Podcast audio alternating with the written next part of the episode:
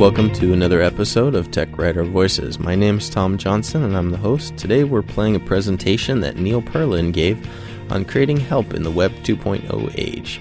He gave this to the Suncoast chapter in Tampa, Florida back in February of 2007. And here's just a brief description of, of the presentation. For years, technical communicators have created help on a mass industrial model, one finished help system for all users. But two technologies, XML and Web 2.0, offer ways to change that model, letting us create just in time help personalized to specific users' needs with content written by users themselves. How does this work? In the case of XML, a feature in a specific authoring tool, Flare, lets us automatically create help systems that reflect the needs of specific sets of users, possibly even specific users, when those users request help. In the case of Web 2.0, we get the flexibility to let end users write content themselves, taking some of the load off technical communicators. This all sounds futuristic and idealistic, but the automatic Flare output has already been done on a test basis, and user con- contributed contributed content is all around us, in wikis, for example. This presentation discusses the philosophy and technologies behind these two approaches to creating help. It illustrates the specific place in Flare that lets us create automatic just in time output. It then looks at the philosophies, technologies, and implementation of user contributed help. So, this presentation is about an hour and a half, and if you don't know Neil Perlin, he has a lot of experience in technical communication, a quarter of a century at least, and he is an expert in all kinds of online help formats from WinHelp, HTML help, CE help, Java help, RoboHelp, ForeHelp, Flare, and others that are forgotten. He's a columnist and frequent speaker for STC and other professional groups, and a member of the Boston chapter STC. He is also creator and manager of the Beyond the Bleeding Edge STEM at STC's annual conference. Before we play the presentation, I just want to remind you that um, we're on the web at techwritervoices.com. And if you have any comments or feedback, you can send it to me at tom at techwritervoices.com. You can also send it to Neil at the email that is listed on the show notes. All right, let's go to the presentation. I'd like to thank you for inviting me. Thank Tom for making this happen. Uh, it's nice to come down here. This seems to be turning into an annual thing in January and February. Um, you'll be happy to know that when I left my house yesterday morning to fly down here, it was 16 degrees. You may have heard of temperatures like this. no. Yeah, it usually says Celsius. I know. No, actually, I have a, a long-term client down in St. Pete who refuses to go north of Tampa because he's afraid he'll freeze to death. Um, does that sound like anybody you know? Okay. Actually, the funny thing is I used to kid him about it for years, and about three years ago I got a phone call, and this voice that sounded like a gravel truck. Neil, this is Mike. What? And it turned out he'd gone to a trade show in Atlantic City in February, come down with bronchitis for a month. So he just wanted to tell me that he was serious about never going north of Tampa again. Um, okay, so what I want to talk about tonight is creating help in the Web 2.0 age. And there's a whole bunch of issues here. What's help? What's Web 2.0? What exactly are we moving into? And I'll tell you that if anybody's planning on going to the annual conference in Minneapolis, where it will be warm come May, just, just to reassure you, um, what I'm going to talk about tonight is actually a subset of a larger presentation that I'm giving, which is tentatively titled, Gee, It's Not My Aunt's Online Help Anymore, because I actually had a young woman in a Flare class last summer, and we were having a very nice talk about the changes in online help. And she said, yeah, my aunt used to create online help in the early 90s using this tool called Doc-To-Help, and it's not my aunt's online help anymore. And I usually try not to have hysterics in front of people in a class, but it was touch and go then. So what I want to do is talk about really the direction in which things are going. Um, quick background. Come on. There we go. Okay basically I've been doing this since February of 79. I started at a large, now defunct computer company called Digital Equipment Corporation. Have any, has anybody never heard of Digital? I'm looking at you. Yeah. Um, digital was my experience is that anybody who's let's say getting toward the younger end of the scale has never heard of this company. Digital was a powerhouse until the mid 90s, gave IBM a run for its money before being bought by Compaq and disappearing into Hewlett Packard. But I've been working on hypertext since 1985, back when basically nobody knew what it was. And I spent most of my time explaining what it was before I could even sell you on why you needed to hire me to do it in the first place. So I've been working with Windows Help, Microsoft WinHelp since either 89 or 90. It's getting a little vague. Uh, I've been using HTML since 91, back when nobody was quite sure what it was, and there really wasn't much to do with it anyway, unless you worked for a university or a large consulting company, because there was no such thing as an ISP back then. Got involved in training, consulting on the HATs, the help authoring tools, the Doc-To-Helps, the Robo Helps, etc. Um, in 95, and I've got I got into XML, single sourcing, structured documentation, mobile devices, blah blah blah since 98. And I spent three really entertaining years as the STC's lead representative to the World Wide Web Consortium. And um, is anybody here a programmer? Okay. Is anybody here married to a programmer? Okay, the jokes aren't personal. Um, it's what we what we people often say about how programmers can't speak English. It's true, especially in the W3C, since about a third of the membership is Asian and a third of the membership is European, and English is at best a second language. And you sometimes see this reflected in documentation that comes out of the organization. But it is a fascinating organization because the stuff that they're doing today that's total gibberish um, is what we'll take for granted five years from now. Just like HTML was total gibberish in 1991, and we take it for granted today. So um, what I want to talk about, okay, Web 2.0, three areas. um, I have to ask, how many of you have heard the term Web 2.0 in the first place? Okay, good. How many of you know what it means? Yeah, okay, I agree. Um, it's, I'll explain that. I'm going to spend some time talking about just what it is in the first place, how it relates to help. And then I'm going to give you two examples, a specific one of the application of Web 2.0 principles for output, and then potentially for input. First thing I have to say, by the way, is that the term help is meaningless the term help has been going out of use for years. It's, it, has been totally inaccurate for years because, you know, you say help and somebody thinks of a help system from, for Word or something like that. And help has gone way beyond that. Help is still a help system. You know, press F1 or click the help button or something like that. But help nowadays can be visual using something like Captivate or Camtasia. Um, Help can be an online reference guide done using a tool like RoboHelp or Flare. Help is, and then it starts getting very strange, um, podcasting is help. Video blogging is help. Um, has anybody here gone into Second Life? Anybody heard of it? Okay, if you've never heard of it, Second Life is a virtual world. And companies are now starting to use Second Life to set up training and simulations. Right. Have you done anything like this? Not as training and simulation. But you've sort of poked around in there. Yeah. All right, I'm starting to poke myself because I'm going to be talking about this in Minneapolis. It's one more way in which we can provide training. So let me start off Web 2.0 and help. Um, I'm going to use this thing because this way it lets me avoid standing in front of Bruce. But this is my little antenna, and I've had this thing for a long time. You can see I've dropped it a few too many times.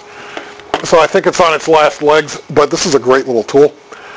So, okay, um, the web before Web 2.0. All right, Web 1.0. How many of you were working on the web in 92, 91? Anybody? Okay, one, okay, two, three, sort of, okay. All right, we'll, we'll just make believe he didn't say that. Mark was because he's old. Um, all right, the web, Web 1.0, the original web was just static. If you remember the gray pages, black text on gray pages, which you know, now you look at it and it's laughable, but at the time, it was about as wicked cool as you could possibly get. Um, hey, I remember my first modem. It was a 300 baud modem. As a matter of fact, it was. And this was about as awesome as you could possibly get that, oh, wow, I'm communicating through the phone. And look, I can see the individual characters appearing. Um, we went to Web 1.5, dynamic pages generated on demand from a database, content management system. You saw this in something like Amazon. Amazon has something like, I don't know if anybody knows how many pages it has. It's over probably a million or close to a million. And there's no way that you could maintain a million page website, and they don't. What they have instead is a database of all the information that makes up the books. And if you call for information about a book or a product, what it does is it runs a search, goes into the database, extracts the information, and passes it through a filter, through a template, and generates the output. All right, the important thing is this, that both were focused on page views. In other words, you wanted people to look at the stuff, um, but it was largely passive. In other words, you really didn't do anything with it. You just looked at it, and you might say, wow, this is cool. Um, you know, I had things, I remember using virtual bubble wrap as a web page. If any, anybody remember this? Okay, this was, um, it was a sheet of bubble wrap as a flash image, and you could click on it, and you would hear a little pop, pop, pop, pop, pop, pop. there was a time that was cool. Um, but it was largely passive. You know, you look at the stuff, great, fine, go to the next page. Both were created by specialists. Um, there were and still are a lot of web pages that are produced by amateurs. You know, somebody who creates their, their Cocker Spaniel's web page. I actually know somebody who did this. People who have their own home pages, you know, personal web pages. But for the most part, anything that was business oriented is created by professionals, by specialists.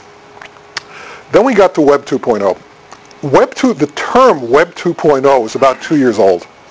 And it was coined by a guy named Tim O'Reilly, who's the president of O'Reilly Publishers. This is the company that publishes those programming books with the marsupials on the cover, or some sort of weird animal.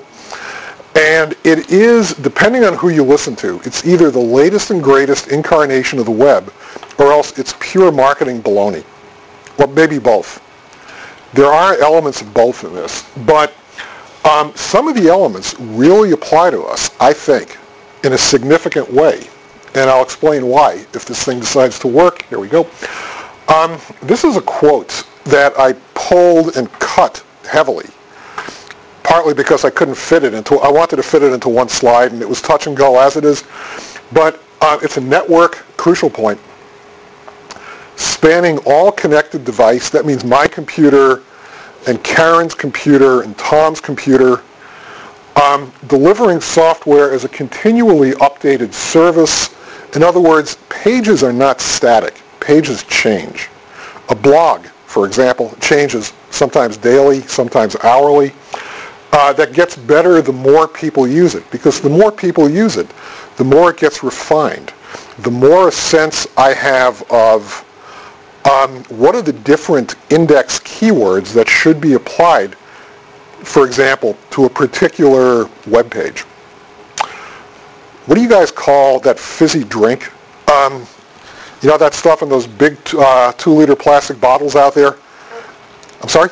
Are you from Texas? okay. Um, Soft soda, soft drink, pop, tonic. Um, yeah, the problem is I could be the world's greatest indexer, but I'm from Texas, let's say. I'm not, but go with me. So in Texas, everything is called Coke. So if you go go to a restaurant and say, I want a Coke, and they'll say, fine, what kind? And it leads to really entertaining discussions. Um, and the, but the point is, you know, I may be the world's best indexer, but my knowledge base is limited by what I know. Whereas if I get all of you involved, I'm also going to get people throwing in what, things like, well, it's also called pop and tonic and soda and you know something else I forgot etc. So theoretically it gets better because we're getting more feed, more input from more and more people with a wider and wider set of backgrounds and skill sets and knowledge, remixing data from multiple sources, including individuals. We have something called a mashup, which I'll touch on a little bit later, but a mashup is basically almost like an ad hoc assemblage of different kinds of data from different sources that were never meant to be used together. Sort of like, yeah, Mark. So just to give us a visual, I'm thinking of two things that most of us are familiar with. I want to know if either one knows Web 2.0, MySpace and Wikipedia. Bingo. They're bo- MySpace and Wikipedia are both Web 2.0.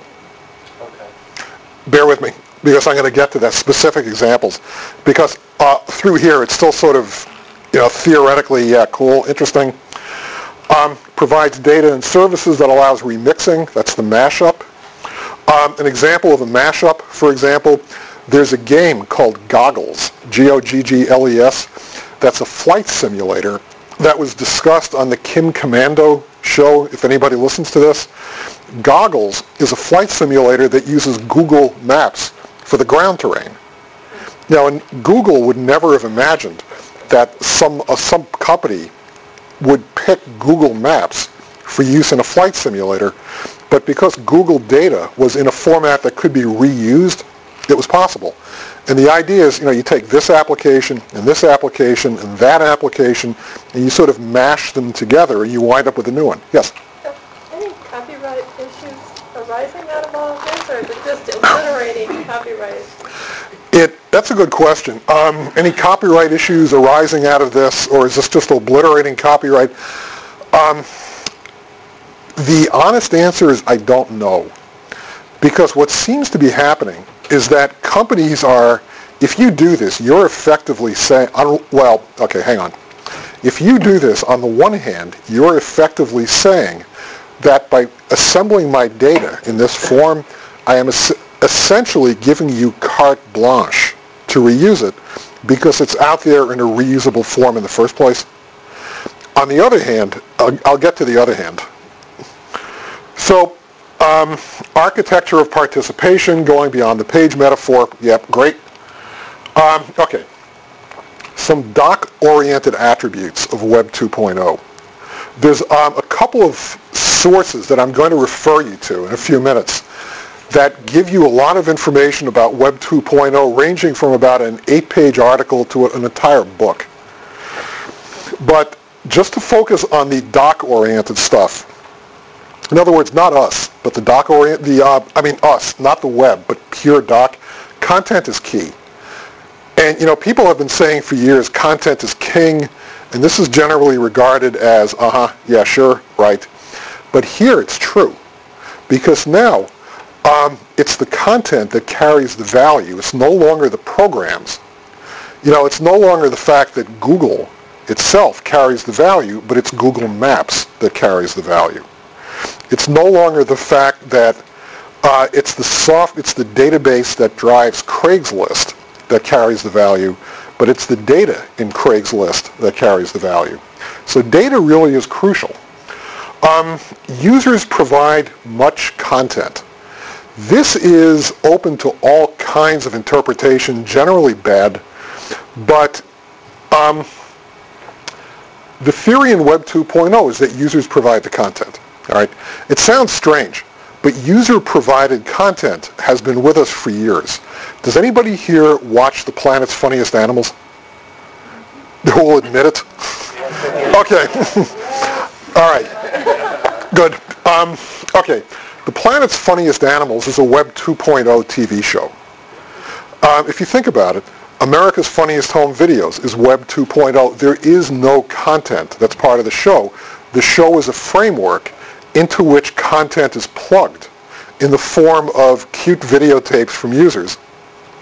It's a Web 2.0 TV show. And the idea is that uh, a wiki, Wikipedia is Web 2.0. Users provide the content. A blog is Web 2.0. Users provide the content. MySpace is Web 2.0. YouTube is Web 2.0. Um, something else, you know, a whole bunch of things. Bit, uh, BitTorrent is Web 2.0. Flick, thank you. Flickr is Web 2.0. Yep. Um, and as you can imagine, there's a whole bunch of issues here because the question is, do you trust your users to provide content in a usable, meaningful, consistent, structured form. Does anybody trust your users to do this? Okay, I didn't think so. Um, I'll get to this. Um, it is classified, there's a new term. Um, it's classified by what's referred to as folksonomies rather than taxonomies. All right, if, um, if your family laughs at you when you talk, I guarantee this is just going to make things worse. All right, my wife just walks out of my office in hysterics every time I'm on the phone. I'm surprised it's spelled right. Folksonomy? Well, the whole thing of the content coming from the folk, you, it's just a free-for-all, things the they're Well.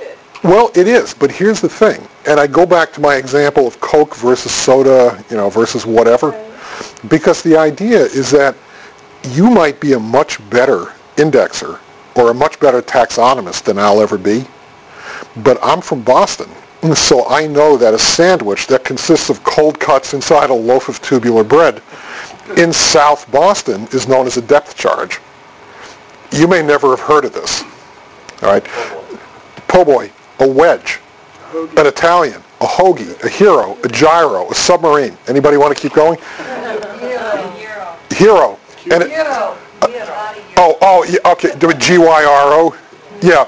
Um, an Italian, a Subway in Calgary. Um, in Calgary, Canada, the, ter- the store name and the sandwich name have become synonymous. And again, you know, any one taxonomist will never know all these names. But when you get a whole bunch of people, the theory is that when you get a whole bunch of people feeding in their knowledge, what you get is what a guy, a, uh, a theorist named James Surowiecki calls the wisdom of the crowd. Individually, none of us knows as much as the best taxonomist, but collectively we know more. I'm curious as to how the wiki is so well cataloged and organized. It really is, considering Yeah. it has feed from literally all over the world. Yeah, that's a major problem, which I'll get to in a few slides, because providing content is one thing, but making it retrievable is something else entirely. They've done a good job. They have. They've done a surprisingly good job. Some of that is based on their template, which asks you for things like retrieval. Have any of you uh, submitted to Wikipedia? Yes. Okay, and you know how the template asks you to put in some retrieval keywords? Mm-hmm. That's, that's why. Because it asks you. If it didn't ask you, you wouldn't do it. Or you probably wouldn't do it. And you might, you might have the world's greatest article on how to make a good Cuban sandwich, but I might never find it because I wouldn't know what to look for. Um, server basis. Documentation is sitting on a server. Documentation becomes web-based, which means all of a sudden there's no release dates. We're in a perpetual release cycle now because anytime something changes, it's not a, no longer a matter of printing the new books, printing the new binders, throwing out the old binders, mailing the new stuff. You just upload it to a website. All right, this is either an absolute horror show or it's one of the greatest things that's ever been provided. Because, you know, if you think about it, um, I think, well, I imagine we've all worked on late, you know, late night releases, last minute releases, and you know what a pain in the neck it is because you have a release date. And you have to coordinate the printing and the shipping and the binders and the kitting and the storage and the mailing. Now that goes away. All you do is you make your change and you upload it to the website. Boom, done. Uh, open design allows reuse of content by you and possibly by others. And this is where the, partly with a mashup comes in.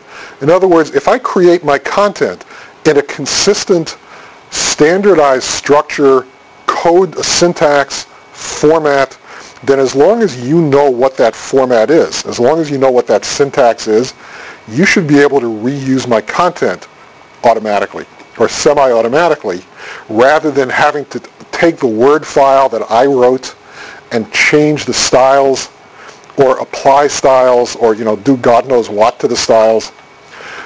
If I, if, if I can force all of us to write according to a particular format, style, code syntax, that makes the stuff reusable.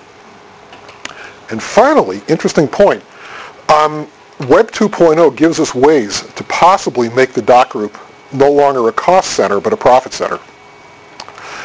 because, and I know that sounds odd, but there are some models here. Do you guys know for, um, you know, Amazon is, uh, has a huge revenue stream. I'm not sure what their profits are yet, but do you know where Amazon's data came from? Anybody know? Amazon never created its own data. Amazon took the ISBN database that was produced by a company called R.R. Bowker, B-O-W-K-E-R, which was very text-oriented, plain, very Spartan, and they started jazzing it up. They jazzed it up. Uh, more, more descriptions, uh, screenshots of the title pages. They allowed user evaluations. They threw in references. You know, Tom, you were interested in books about uh, grouper fishing in the Florida Keys. Well, maybe you'd also be interested in this book uh, about the perfect storm. You know, it gives you suggestions based on your past purchasing habits, but that all started based on an open source database from R.R. Bowker. So what Amazon did was what's sometimes referred to as embrace and extend. They took the R.R. Bowker information and they jazzed it up. And the jazz up became what defined Amazon. Um, Google Maps is based on large part from data, on data from MapQuest, uh, which in turn comes from a, several companies, one of which I think is called Navteq. Anybody here do mapping? Geographic information systems? Yeah, Navteq. Yeah, but Navteq never really did much with the maps. They just published them, put the maps out. You know, fine, okay, there it is. But what Google is doing is allowing like map annotation and all kinds of extra features. So, um, you know, they don't own the data, but they're extending it.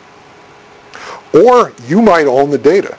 You know, if you work for, say, a large insurance company, there might be a particular type of information that all companies in the insurance industries use, but no one has ever put it online because it's too much trouble. Well, you might put it online and sell subscription services to all your competing insurance companies. All of a sudden, potentially, you become a profit center. And Web 2.0 would allow this.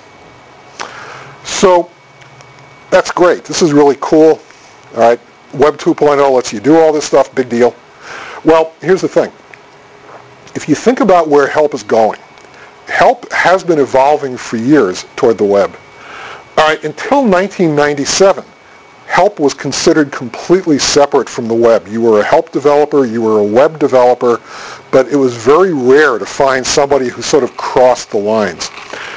In 1997, help became HTML based when Microsoft released HTML help, but it was still considered two separate paths until early, late 97, early 98, when a company called at the time Blue Sky Software, then eHelp, RoboHelp, released WebHelp one word. Because WebHelp, for the first time, took help and turned it into a website. And at that point, all of a sudden, help and the web started to converge. And this is continuing today because the web is all over the, all over the place. The web is pervasive beyond belief. Everybody knows this. Um, I taught a, I think she's 91 year old buddy of my wife's how to do email. And it was really entertaining because she was terrified and she couldn't figure out how to hold the mouse. You know, one of these things. And I finally, I told her, if you don't hold the mouse the way I'm showing you, I'm going to duct tape it to your hand.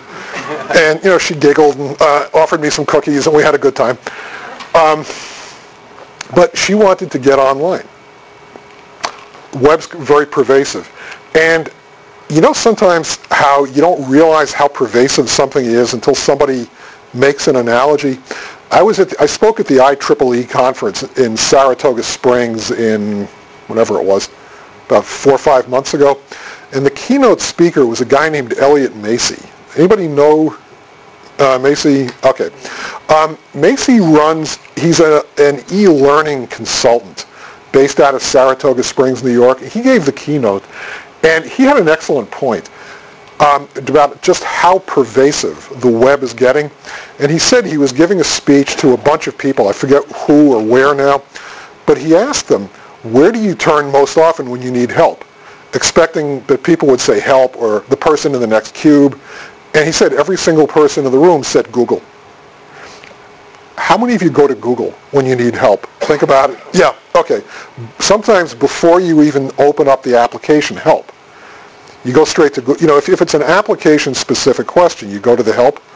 But if it's sort of a concept-related kind of question, I tend to go straight to Google. And it never even occurred to me until he said it. And I had one of those sort of, oh yeah, moments. And users' expectations have changed. And in order to fit into this, we need to start developing based on a web model. Because if we don't, our help is going to start, our user assistance is going to start becoming less and less used. So a couple of things. Uh, personalization, some big picture things. Personalization is becoming key. All right, um, some of you remember when we had three networks, ABC, NBC, and CBS. Um, and, well, yeah. And, yep, true. And, you know, I mean, I watch, at one point I sat down to figure out just what I watch on TV, and it turns out it's the Food Network, Animal Planet, and the Sci-Fi Channel. Um, so don't, don't say anything. But, you know, 20 years ago, this stuff didn't even exist. And you can find, a, there's uh, the Law Channel, um, I don't know, there's every, any kind of channel imaginable. In other words, it's not, uh, entertainment is becoming personalized. And it's not quite down to the level of Neil TV yet. It's on demand. But it's on demand, and it's getting increasingly personalized, plus with things like TiVo. TiVo, um, TiVo is starting to personalize TV more. So people are coming to expect this in entertainment, in the culture. Um, closed help is becoming dated. A closed help system, what I mean here is like a compiled help system, like Windows Help or Microsoft HTML Help. You compile it and you send the user one help system and that's it. Participation, social networking, uh, increasingly popular among younger users and sometimes I'm a little bit taken aback to find out just who's posting videos to YouTube. Um, I mean, I've got a friend who actually lives in Vero. He's in his early 60s, and he's most, one of the most non-techie people I know. And at one point, he told me that he had just written an entry about something about the history of the early Byzantine church. And he was one of the contributors to that entry in Wikipedia. And I just did one of these, you? And, you know, it's all over the place. Everybody's doing this. So seven predictions out of this, which form the basis for everything else I'm going to talk about. The term help, like I said earlier, is going out of use. Um, the term, people have been throwing around the term user support for years. Pro, for at least, I think the term came out about seven or eight years ago, and nobody used it because it's too much of a mouthful. It's so much easier to say help. But the term help is no longer a good description of what we do. What we do is user support. And user support can be help, could be a wiki, could be a blob, blob well, sorry, blog, blob comes later. Um, Swift, shockwave flash movies done using Captivate or Camtasia or Mimic, or if you're a, a serious gearhead, directly through Flash. Uh, could be through Google, could be a Second Life simulation, you name it. Upfront planning is crucial. Yeah, please. What's that? Second Life. Uh, Second Life is that virtual world. It's if you go, actually if you look for secondlife.com, and it's uh, the the home. I give the developer is a company called Linden Software, L-I-N-D-E-N. Yep, and it's an interesting idea because um, anybody here uh, ex-military? Okay, what what branch? All right, I'm ex-Navy myself, but it's okay. Um, there's, you know, you spend a lot of time doing training for things like firefighting. Um, it, in the Navy, they do a lot of training for firefighting in subs because obviously if you're submerged and you have an engine room fire, you'd better get it taken care of quickly. And the thing is, this is dangerous. People have been injured in training simulations. People have been killed in simulations. And if I can build a simulation, a simulated simulation that at least teaches you the basics before you go into the real simulator, the odds are that you're going to learn faster and you'll be safer. All right, upfront planning for all this is crucial because there's a temptation in the past to sort of dive in. All right, I was a doc manager. The last time I had a real job was in the uh, early 80s. I was a doc group manager at Digital, and at the time there was a management philosophy that was known as there's never enough time to do it right, but there's always time to go back and fix it. You all know this. Okay, this changed in later years. It's now known as ready, fire, aim, oh damn. Um, you got a plan. You can no longer just jump into a project without thinking about what you're doing because there are so many facets to the project. The technologies are changing, the methodologies are changing, and this, we may have to rethink what we create. I have, some of you I know, most of you I don't, you know, we've met, we've had some nice conversations, but I don't know what you're doing. But I do run into a lot of places that are, they're still using ForeHelp, even though ForeHelp died six years ago. They're still doing, uh, they're still creating Microsoft Windows Help, even though Windows Help was officially put to sleep in February of 97 and supposedly, finally, this time really most sincerely killed with the release of Vista, maybe. Um, but, you know, they're still doing that, still doing Java help, still doing Oracle help. Because it's sort of like, well, my aunt did Java help and it was good enough for her. Or we've been doing it for years and it seems to be working, so we'll just keep doing it. It's time to rethink what we're doing. Uh, local or proprietary help formats will die. Anybody here from Microsoft? Good. Um, WinHelp, Windows Help, dead. HTML Help, rapidly dying. Help 2.0, basically dead. Does anybody here support Help 2.0? Anybody know what it was? Anybody ever heard of it? Um, well, that's part of the problem. Help 2.0 was going to be the, the next generation after HTML help, the CHM file. And they never, it was supposed to be the help format for XP, Windows XP. They never got it, got it done in time. It just, well, that was a minor problem. It, well, it actually did work for .NET applications. It did not work on a .NET platform for us. Really? We had C-sharp apps and trying to hook in the chunk files. No, That's it. Do you know Nikki Blyle? Talk to her. oh, I don't care now, it's a dead issue here. Right. It's, yeah, it's more just out of intellectual curiosity, like, you know, what happened here. Basically, they never got it finished in time, and for some people, it just didn't work. Now they're going for Vista help, and are any of you using Vista now? Anybody heading? Vista's gonna fall flat on the face. With the four-digit mm. file extension, and all the proprietary crap that goes into it, I don't see Mm. why you have to go get it. The uh, I would agree. There was a survey that came out in Computerworld last week, and something like only two percent of the market right now said that they're planning on convert on switching to Vista and Office 2007 before the end of this year. You know, eventually it will dominate. It's got a place on the shelf right next. All right, we have a bet here. Um, but the problem is the help system. Even if Vista succeeds, and I wouldn't, I wouldn't actually make a bet because I just don't know. Even if it succeeds, Vista Help is so Microsoft proprietary that I wound up talking to the lead of the Microsoft Help developer, uh, development group two years ago at the WritersUA conference. And I said to him, so um, what are you guys planning on doing about building in support into Vista Help for non-Microsoft platforms? In other words, you know, non-Windows, non-IE, etc. And he gave me the, and I've known this guy for years, and he gave me this sort of, what are you, stupid look? And he said, no, why would we want to do that? And I just said, oh, okay. Um, because Microsoft is its own world. Is it called Longhorn, or ever called Longhorn? Long, that was the original name. That was the uh, the pre-release name, and it became Vista. Yep, that was exactly it. It's going, it goes all the way back to, I mean, it goes back to having a notepad to work on. Mhm. It's very bizarre. Yeah, it's it's rough to put it mildly, but my argument is that it's so Microsoft-centric that it's going to die. It's going to be replaced by web help. Um, Kevin? A comment Yeah. you said that um, will die or fade into.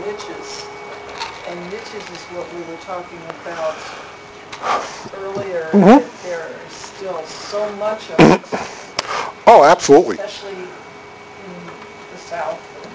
Oh, there are enormous niches. I mean, there's tons of business to be found in niches. The only pro- how many of you are independent consultants? Okay. Um, if you're an independent consultant, niches are great as long as your entire concentration doesn't go into a niche to the exclusion of everything else going on around it, which sometimes happens. Focus on the niches, but make sure you look outside as well. And even for those of you who have real jobs, so to speak, um, there's work in the niches, but make sure that you keep an eye on what's going on outside niches. Come to STC meetings. Find out what's going on outside your company.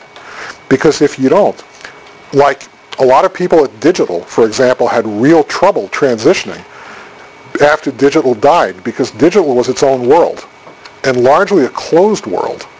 And you might be an expert at uh, runoff or nroff or troff, but nobody in their right minds outside digital would ever touch these things.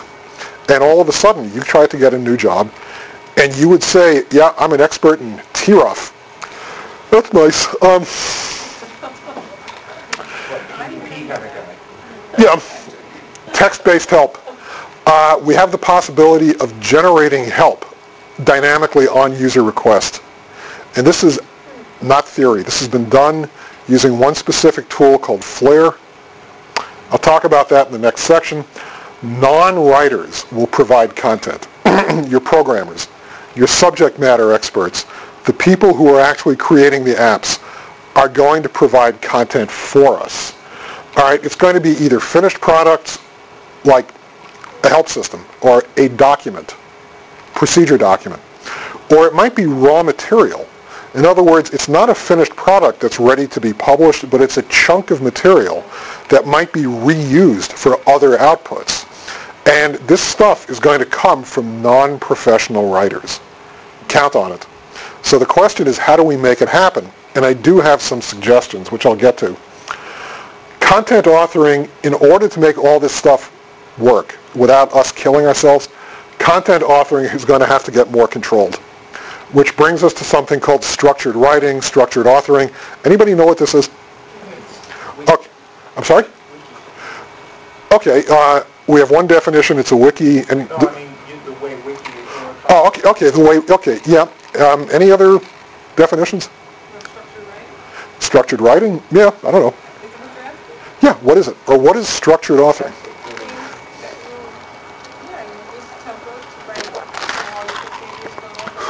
Yeah, Mhm. these- Yep. Okay. Sounds good. Um, I wrote a course last, just about a year ago, for a company, a consulting company in Boston. The subject was structured authoring, and I started off by saying, "What is structured authoring?" I don't know. Here are three definitions, and one definition was use styles. Simple as that. Second definition was you use templates with attached style sheets. Simple as that.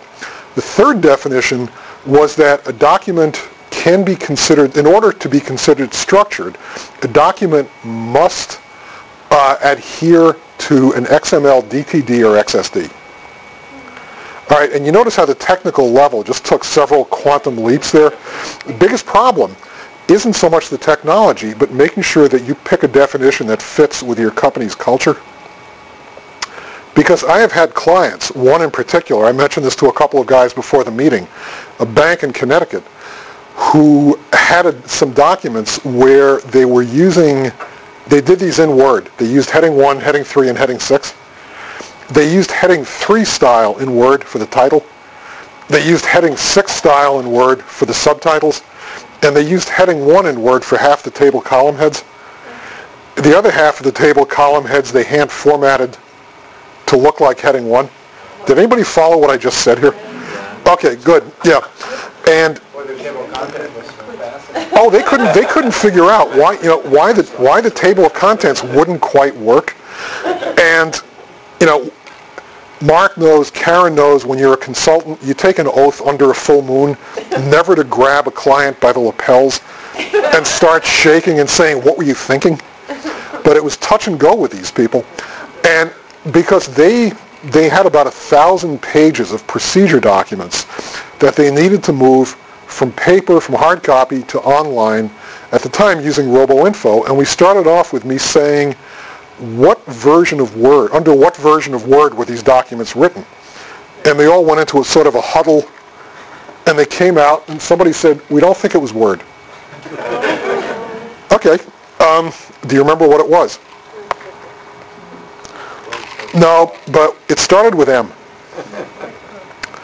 Anybody remember something that started with M before Word? Before Microsoft Word? Who said that? Way to go. MultiMate Advantage. For those of you who have never heard of MultiMate Advantage, and it's a couple of you that I'm looking at in particular, MultiMate was the word of its day in, let's say, what, the mid-80s? Mid to late 80s? Um, but, you know, this document was so old that people had completely lost control of it. Um, stru- so the problem with structured writing is that you have to pick a definition that fits your company's culture. Because if you don't, to take this company and tell them that their material had to adhere to, a, to an XSD, they would have thrown me out the door. And they would have been fully justified in doing so. So you need to define what structured writing, structured authoring is. Publishing cycle will never end, no more release dates, which is either a bad thing or a good thing. Because I would argue that it's a good thing. Because it, I'm sorry? There's no closure. There's, well, yeah, there's no closure. But, which is good because there's no, no more errata sheets. No more addenda sheets. No more 24-hour overnight cycles. Well, granted. Um, well, it, but it's a non-stop party.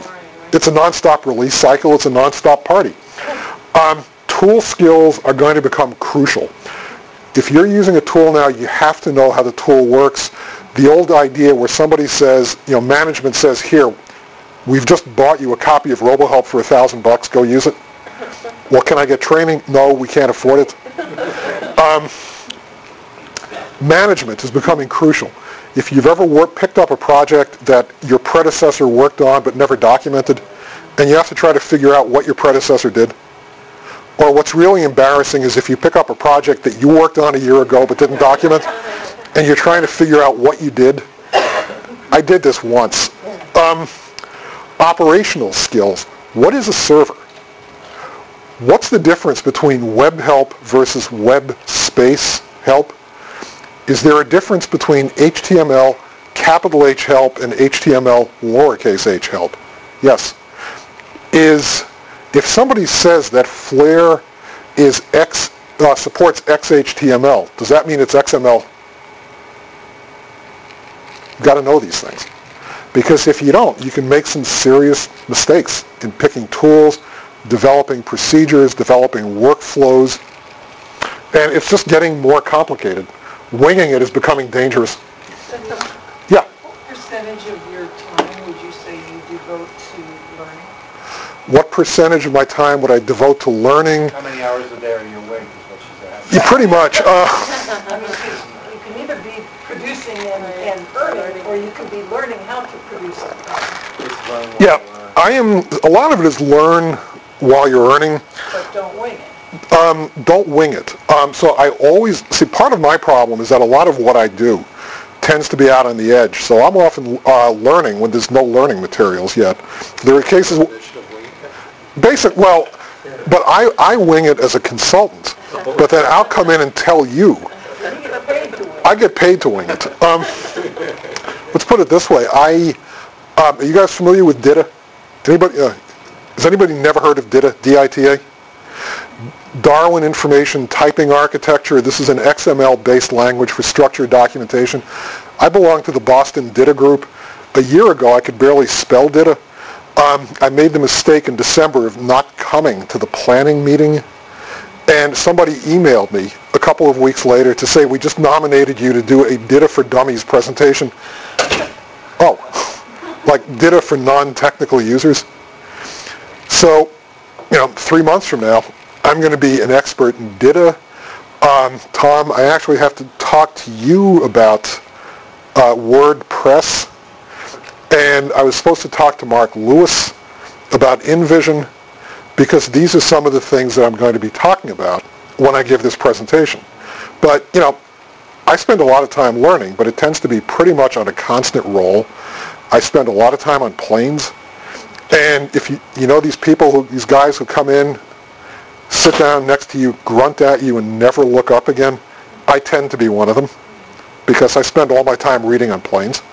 I have the perfect solution to crying babies. I'm sorry? Well, granted, it was because I was sitting next to you. It just took my breath away. Um, solution to crying babies? solution to crying babies, I travel with balloons in my laptop case. And I've been doing this for about 20 years, and it has worked every single time. Crying baby, take a balloon out, blow it up, you know, play with the neck, make the, the noises, blow it in their hair. Within five minutes, they stop. Brilliant. I'd like to take credit, but some saint gave me this idea about 20 years ago. Oh man, I wish you told me that about eight I've, yeah, we've all been on flights like that. I thought the solution was not to fly with them. I'm sorry? I thought solution was just not fly with them. Well, there is that, but especially coming down to Orlando, forget it. Here is what I would read. If you want to get a good sense of what Web 2.0 is, the first one is the actual definition from O'Reilly. It's called, it's actually a longer name, but I couldn't fit it here. It's about 17 pages. And he gets into the technologies, the methodologies, the philosophies, but since uh, O'Reilly was one of the original, I don't want to say developers, that's not quite the right word, people who came up with the idea. Promoters. Promoter, yeah, that's a little bit too hypey, but it's a good word. Promulgator. This is very positive. It's a very rah-rah kind of thing. Then you read this, the, the Wikipedia article, which is still positive, but looks at some of the, the dark side. Then what I would do is read this book. Um, Smart Mobs. This book came out, I think, about five years ago, and it was sort of like hipper than thou about five years ago. But it was it talked about things like social networking, webs of trust, um, early mashups, and all this stuff that we're starting to see implemented today. I would read this book. Excellent book. All right. So in a nutshell, um, what is Web 2.0? It is large, for, for our purposes, it's largely a combination of two things. It's technologies ranging from XML to RSS to DITA to AJAX to Atom. Um, it's a, uh, a syndication standard. To, I don't know, Tom, you want to throw anything in there? Good. Okay. Um, anything else would just be added gibberish. But it's also a philosophy. The philosophy being that content can come from users uh, and it can be reused by users in unplanned ways for unplanned purposes. So technology and philosophy. All right, so before I move off this, is everybody still coherent? Coherent? As much as before? Okay, so I haven't made you worse. No. Okay. I'll settle. So for that. I'll settle for that. Okay. Any questions on this so far? Okay, good. Right. uh, So far, everything I've talked I've talked about, you could argue, is interesting. I hope, but conceptual. What I want to talk about now is uh, some real implementations. The first one I want to talk about is an output implementation of Web 2.0. Um, the way we typically produce help today, whether it's with RoboHelp or Doc-To-Help or uh, anybody use AuthorIt, Author IT, anybody using Flare in here yet? Whatever the tool is, we typically produce one system. It's a help system that goes out to the user with the application. It's closed. The user cannot modify it. And it's a closed package system for all the users. In other words, no matter that my interests uh, and Tom's might be totally different, you know, we might be interested in totally different aspects of a product, we get one help system. Which means that half the information in there is not only worthless to Tom, but it gets in his way. Yeah. Same thing for me. problem is this can give give more information than we want users to see, or um, or just give, like I said, too much information that you have to wade through, or it could be that um, you know there are modules of the application that you haven't bought. So I don't want you to see what the features are of those modules that you haven't bought, which I think is always, I've always thought was kind of silly, because I've always thought that if you tell me what I'm missing, I'm going to get so excited that I'll go out and buy those additional modules. But you know, Kind of like working on a network where somebody else decides what you need. Yeah, that's, that's exactly what it is. They're also hard to manage. They're hard to update because any anytime something changes, you have to redo the whole thing. So here's qu- two questions. Can we personalize the help? Yeah, absolutely. Granularize. Granu- granular, granu- well, granularize is a horrible word I just made up when I did this. But in other words, can we make the help more fine-grained, more focused, more granular? And can we only output it when necessary? That's the second salient point. There's no help available until somebody asks for it. And the answer is yes. Obviously, or else I wouldn't be asking the question. But um, yeah, we can certainly personalize the help by using things like conditional build tags, conditionality if you're a FrameMaker user, um, variables. Flare offers tremendous power in terms of variables. Dreamweaver has offered library items for years. RoboHelp 6 just added variables as a feature, finally. Um, so yeah, there's a lot of tools that we can create to personalize the help. Um, but here's the thing, we're still creating multiple help systems. Even if they're more personalized, we're still creating, there's the left side of the room help system, center of the room help system, right side of the room help system.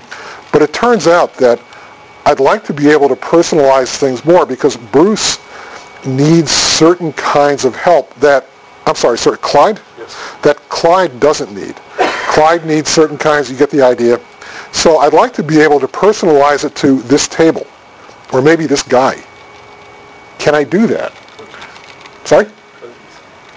Well, it could be cookies. Um, there's actually a number of ways to do this. But, you know, there's still multiple help systems that I have to take care of, which means if I produce the right side of the room help system, yeah, If you're dealing with conditional build tags, you're dealing with the one help, and your outputs are dictated. It's not really multiple help systems if you're going into the source file. well, but it's single sourcing. But I'm out, I'm creating multiple help systems out of out it, of one. out of one set of source material. You you don't have to maintain multiple ones, you just have to, True, I don't have to maintain multiple ones, but remember that when I generate the right side of the room help, that has to go into the right side of the room help folder on the server.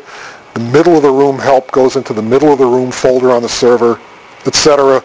In other words, I have to track where I place the mul- different outputs that I'm creating. Can't you just pull real time from a centralized repository on an as-needed basis?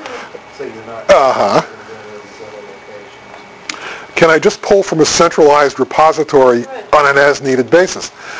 Yeah, the problem is that our current help authoring systems don't support this yet. In order to do that, you need something like a content management system. The problem with a CMS is that if nothing else, they're incredibly expensive. You know, $25,000, $70,000. Um, I used to know a woman years ago in Boston who was a market analyst for a venture capital firm, and we were having lunch one day, and we were discussing uh, Documentum, which she thought was the greatest. Anybody here use Documentum? All right. Um, I don't know the official price. The word was it was half a million to buy it, and roughly half a million in consulting fees. Does that seem about right? Yeah. Okay. And I said to her, you know, these things are too expensive, and I said Documentum costs five hundred thousand dollars, and she did one of these sort of, boom, no, the prices are way down, and she said you can get Documentum Lite for or whatever it was, for seventy thousand dollars, and I just started laughing, and I said, big deal, seventy thousand, five hundred thousand. If you're in a doc group that has to fight like mad to get authorization for a copy of RoboHelp, You're going to spend 70,000, no way. So you're right, you could do it using CMSs, but CMSs are still incredibly expensive. I got, um, at the last STC conference in Vegas last year, somebody told me that there was a vendor somewhere on the floor that had a cheap, affordable content management system. And I remember thinking, all right, good, I have to talk to these, comp- these people because I want it. And I went over and I said, Hi, I'm so-and-so, you know, so-and-so told me that you have an affordable, personal level CMS system that's really cheap. And the guy looked kind of dubious and he said, well, if you think $25,000 is cheap. And I said, thanks, it's been a pleasure talking to you. In other words, this stuff's expensive. True, but again, think who the users are. See, what I'm saying here is for those people right now who need to transition from traditional help authoring to a more flexible approach, this approach, this one specific approach lets you do it. Um, right now, there's only one tool that can do this, and that's Flare from MadCap. Um, Flare has two features that until about two weeks ago no other tool had. Those two features are command line builds. In other words, I can generate the, a Flare project without opening Flare. On, you know, most tools, if you use any sort of authoring tool, you know the tool has to be open. And then in GUI mode, and you generate it. With command line build, I can generate the output without opening the tool. The other feature is this. Um, now, this changed because Flare's primary competitor is RoboHelp. And until about two weeks ago, RoboHelp did not have command line build. Two weeks ago, RoboHelp 6 came out and they added command line build with some peculiarities. But it does have command line build. The other thing that Flare has that nobody else has that I know of is target, output target control files that are based on XML. And it's the XML that's crucial. Because here's what you do. By having command line build, like I said, you can generate the output without having to open the tool in the first place. What this means, for example, is that the help generation can be made part of the weekly build. They're the daily project build. You know, if you're doing a help system for an application, generally the programmers build the application and you build the help and eventually the two come together. But now the programmers could automatically make the help generation part of the, the help build, part of the application build. Even though your, your programmers don't have Flare, they've never heard of Flare, but by simply adding a, this line of code to their build script, they can now automatically generate the help on the fly. Or, bottom point, it can be done dynamically on request. So, all right, Flare has what are called targets. Every tool at this point has the equivalent of a target. RoboHelp calls them single source layouts. Does anybody here use anything besides RoboHelp or Flare if you're doing online help authoring? Anybody else? Okay. Um, it could be just a web help for the North American market, web help for the South American market, web help for the European market, etc. But here is some of the custom, customization you can do. Any output can be customized by having a different skin. You guys, anybody know what a, what a skin is? It's like a faceplate. All right. Different tables of contents, different build tags, variables, startup topics, style sheet mediums. This is a whopper of a feature that's very little known yet, and a bunch of other things. And um, I think, if memory serves me correctly, there's nine separate things, nine separate features that you can vary. And the way you calculate, you know how you calculate the number of permutations if you have nine separate features? Anybody remember high school algebra? Yeah, it's called factorial. 9 times 8 times 7 times 6 times 5. So whatever that number is, it's a big number. Um,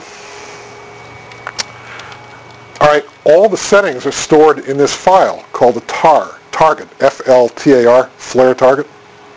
It's in XML.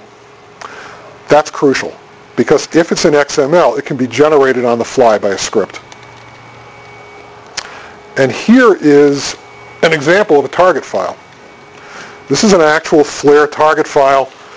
Um, it's XML. If nothing else, this tells you it's XML. All right, and what you see here is a very simple file. You notice it says Catapult Target.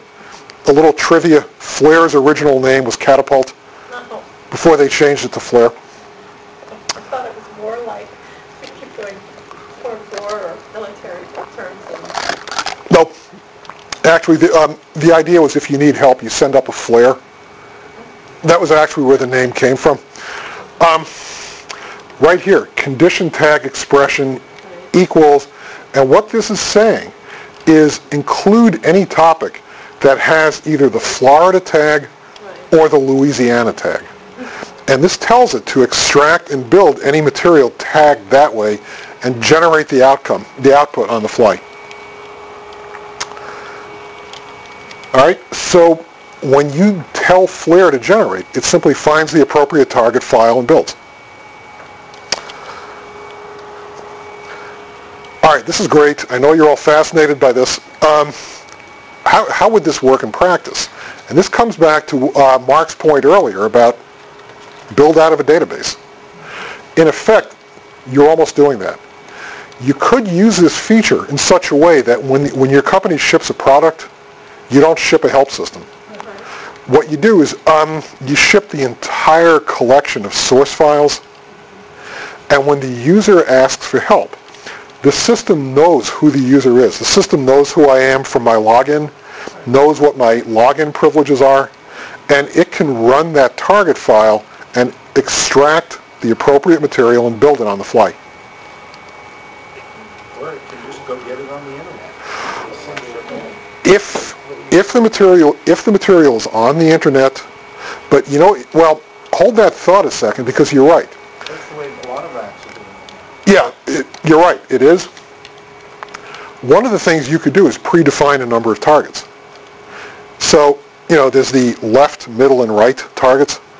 And the system knows that I belong to the middle group. So when I call for help, it just runs the middle version and spits out that help. Yeah, it's pretty easy. Um, second, more powerful approach, unlike the first one where I predefined the control files, the system knows who I am based on my login, and it actually generates the target files on the fly and then builds accordingly. This works like a charm. This has been done, um, this was done in Flare 1 by a large financial services company whose name I can't tell you but starts with D. That's all I'm allowed to say. Um, you know what this is limited by? And Mark, I think your, your scenario, you know, you're saying this is similar to what's been, what's done now. It's limited by build speed, by network traffic load. Because if, if I'm your user and I call for help and I'm sitting there for 30 seconds while it's building the help system and then it's sort of trickling down to my screen because of heavy network traffic, you know that I'll never use that help system again. I'll just turn to the person in the next cubicle. Well, let me throw, let me throw a configuration at you. Yeah. If you're in a, um, in a Citrix type configuration, if you're running a Win app and you want to just have a single help system, Mhm. does that, does this work for that? Um, a model, well, this model would work under those circumstances also. I'd need to know more about exactly what the configuration was, but yeah, I'd say it would work. All right, there's a third possibility, which is you actually set up the application so that as the application is loading, it generates the appropriate help systems on the fly. So when I call for help, I don't have to wait while the user generates the help because it's already been generated. It generated it when I opened the application, knowing who I am based on my login. That makes sense? Slow down and generate. So you have to wait while the app opens. You'd have to wait while the app opens. But if you think about it, you're almost never going to call for help while the app is opening. You're going to call for help when you're using the app. So if it adds a few seconds to the app opening, you'll probably, you'll never notice it. Or, you know, it's just part, gee, the app seems to be a little slow. Um, this is feasible. This is a way to automatically generate the help on the fly and tailor it to exactly who I, potentially exactly who I am. It could be middle of the room help, but it could be front table, middle of the room help. Potentially, it could be Neil help. if um, does this sound theoretical? No, Okay, good. Has anybody done anything like this using something else, like a repository? Or do you know uh, of an, uh, an implementation like this? Okay, if anybody's looking for, if anybody wants to try this and is looking for an excuse to go to Boston in October, um, I'm running a half-day workshop on actually doing this at the code level for the DocTrain conference. Just a little blatant self-promotion. Um, Irene? You know what? I think in like the late nineties, Mm-hmm. I worked for a company, I can't remember the name of the company, and we included the bills, the RoboHelp bills. Mm-hmm. We checked our RoboHelp files with the clinicians, Mm-hmm. and the developer actually built the help, same exact time as they built the application. Wouldn't surprise me. So there was probably a lot of programming behind all that, but I know that that is what we did. Okay, and you're right, there was probably a lot of programming behind it, because unlike those days, this is XML. And because it's an XML, you don't need a programmer to generate it. The programmer just has to write a script. All right, let me to go from this to uh, the input application of Web 2.0. All right, and there's a uh, classic joke here. Okay, if you've been in tech, tech TechCom for, say, 15 minutes, you know this joke. Uh, the punchline about user-provided content is, let's let the programmers write it. Okay, if there's anything I find that's calculated to just get a laugh, even if it's an unpleasant one, it's that. But the irony is, the idea keeps popping up. Because when you think about it, the people who are the most likely, who know the material best, are the programmers. Problem is, they just can't write. Or they can't write well. They can't write as well as we can. I'm sorry? I'm- Yeah, but, but are they, re- are they readable?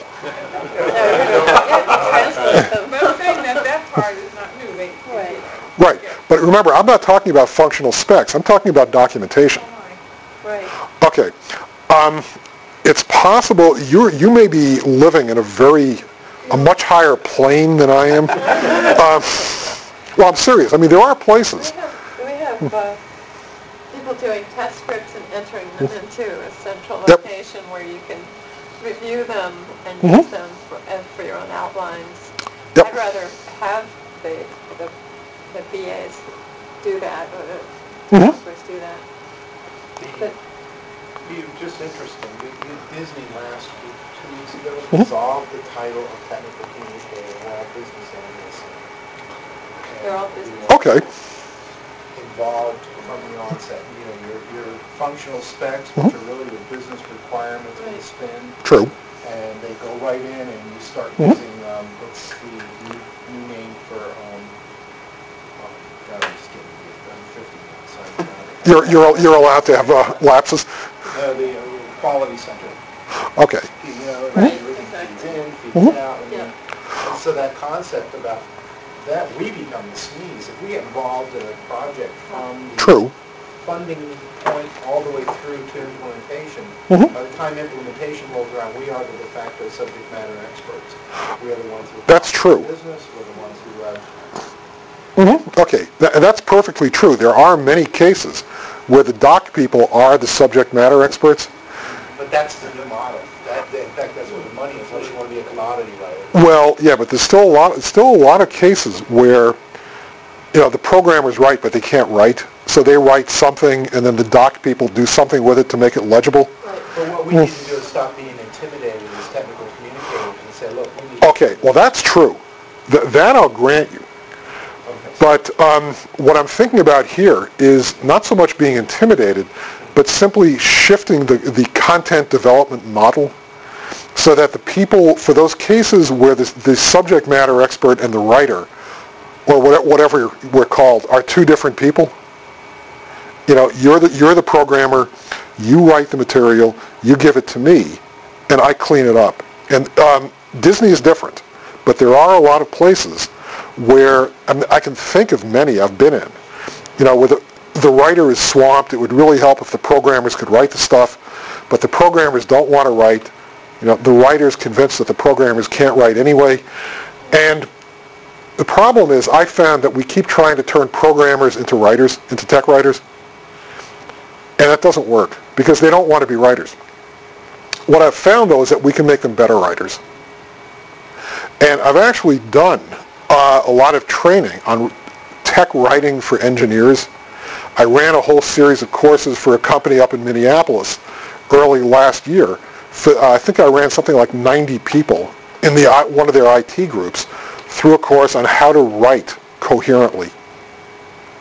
And it was interesting because for a lot of people, a lot of these people hated English. A lot of these people hated writing. Uh, at one point, um, when I was I was describing the basic rules of grammar and punctuation, and one guy who was sitting right about here, I'm sorry to keep picking on you, you're just you're just close, sort of muttered, "What a load of crap." and I remember I um, I turned to him and I said, "You know, you're right. It does sound like a load of crap." But if you think about it, you're a programmer, and programmers have, pro, uh, you know, programming languages have syntax rules that you follow without question. But you were traumatized in eighth grade by having to go up to the board and diagram a sentence, and you've hated punctuation ever since. And the guy said, yeah. And the room sort of lightened up a lot after that. And from then on, I turned that into my model. And what I found was that you have to find a hook to grab these people. Um, and you're right, a lot of these people do write business requirements. Um, in this company, one of the things we did was we had labs where you could all bring, or it's like get six people, bring in the document of your choice, and the instructor will uh, analyze it with you and show you your mistakes and suggest what might be cleaned up. You guys ever use the readability statistics in Word? Okay. And you know if you run this, anybody never seen this feature? Okay, if you um, if you go to the uh, grammar and spelling, tools, grammar and spelling, and you do have the option of turning on the grammar checking, and when you do, when you get the results at the end, it gives you the readability level, the passive voice level, and the grade level. The readability level, the higher the better. Technical writing is generally considered to be about between, say, 50 and 70, just because of the nature of the material. And this one guy brought in a business requirements document that when we ran it through the checker, rated zero. And I was so charmed by this, if that's the word I'm looking for. I mean, I'd never seen a document that rated zero on the readability scale. And I said to him, would you want to read this?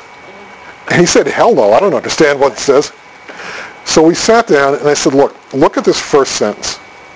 And you see how it's written? This is in a style, it's called passive voice. And if we just flip a few words around, nothing major, it's now in a format called active. And let's run it through the readability statistics again, see what we get. And we ran it, and it jumped to something like 0.8. And I said to the guy, okay, look, you just made an infinite improvement in the usability, in the readability. Why don't you keep doing what I've been doing, what I showed you? And, you know, if you need any help, give me a yell. And for the rest of the morning, about every five minutes or so, I would hear this roar of triumph. yes, 1.2. All right. And I look at this guy as one of my all-time success stories because he'll never be a, a tech writer, but he'll be a better writer. And that's what we need. There's one fundamental flaw, and that's Microsoft's grammar checkers, between a 50 and 60% Well, success rate. that's true. I'll give you that. Um, but you, you know what the grammar checker gives us, even if it's not entirely accurate? It gives us a consistent baseline. And that's what I want. It may not be accurate, but it's a baseline from which I can start. And I'll accept, I'll settle for that. Because if we do this, uh, what this does is it allows the programmers to start submitting material for us, which means we no longer have to do all the writing. We can become more editors. Uh, accumulators. And what do we need to do to make this work? And you've probably heard people say this before. We need two things, strategic vision and we need standards. So you know, this sounds, you're probably thinking, oh geez, this is going to be one of these theoretical treatments again. But I wrote the, an article in the Janu- January Intercom. The bleeding edge column in February talked about the first part. You know, the output, the flare output that I just talked about. The April column is talking about this stuff. Input, input management. Um, we need to define things. What outputs do we need now? But what outputs might we need in the future? In other words, you need to have a strategic sense of where the company's going.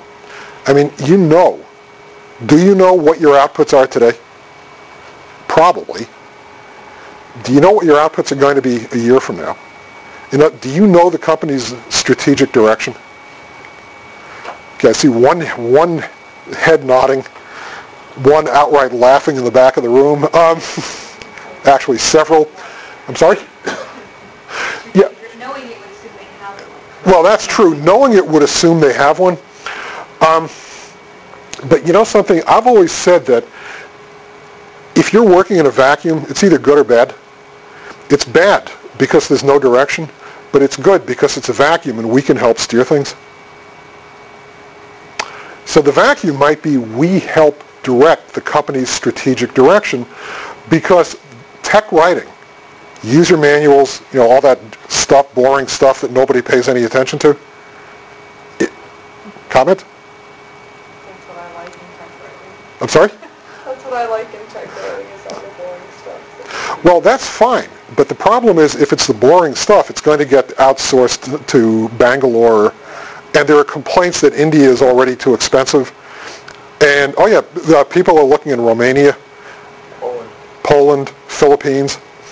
Um, so, work here from India, because the Mhm. people here get it back, Yep. and they look at it and they're like, oh crap, nobody's gonna be able to read this. right. And then I get paid to fix whatever There's it a whole new insourcing market. Oh yeah, oh, I, b- I believe it. So, I just saw myself as a translator from, uh, if you've outsourced to India, call me. you know? Yeah. Um, It's a whole new field. Well, it is, but you know, on the other hand, there are companies who just don't care.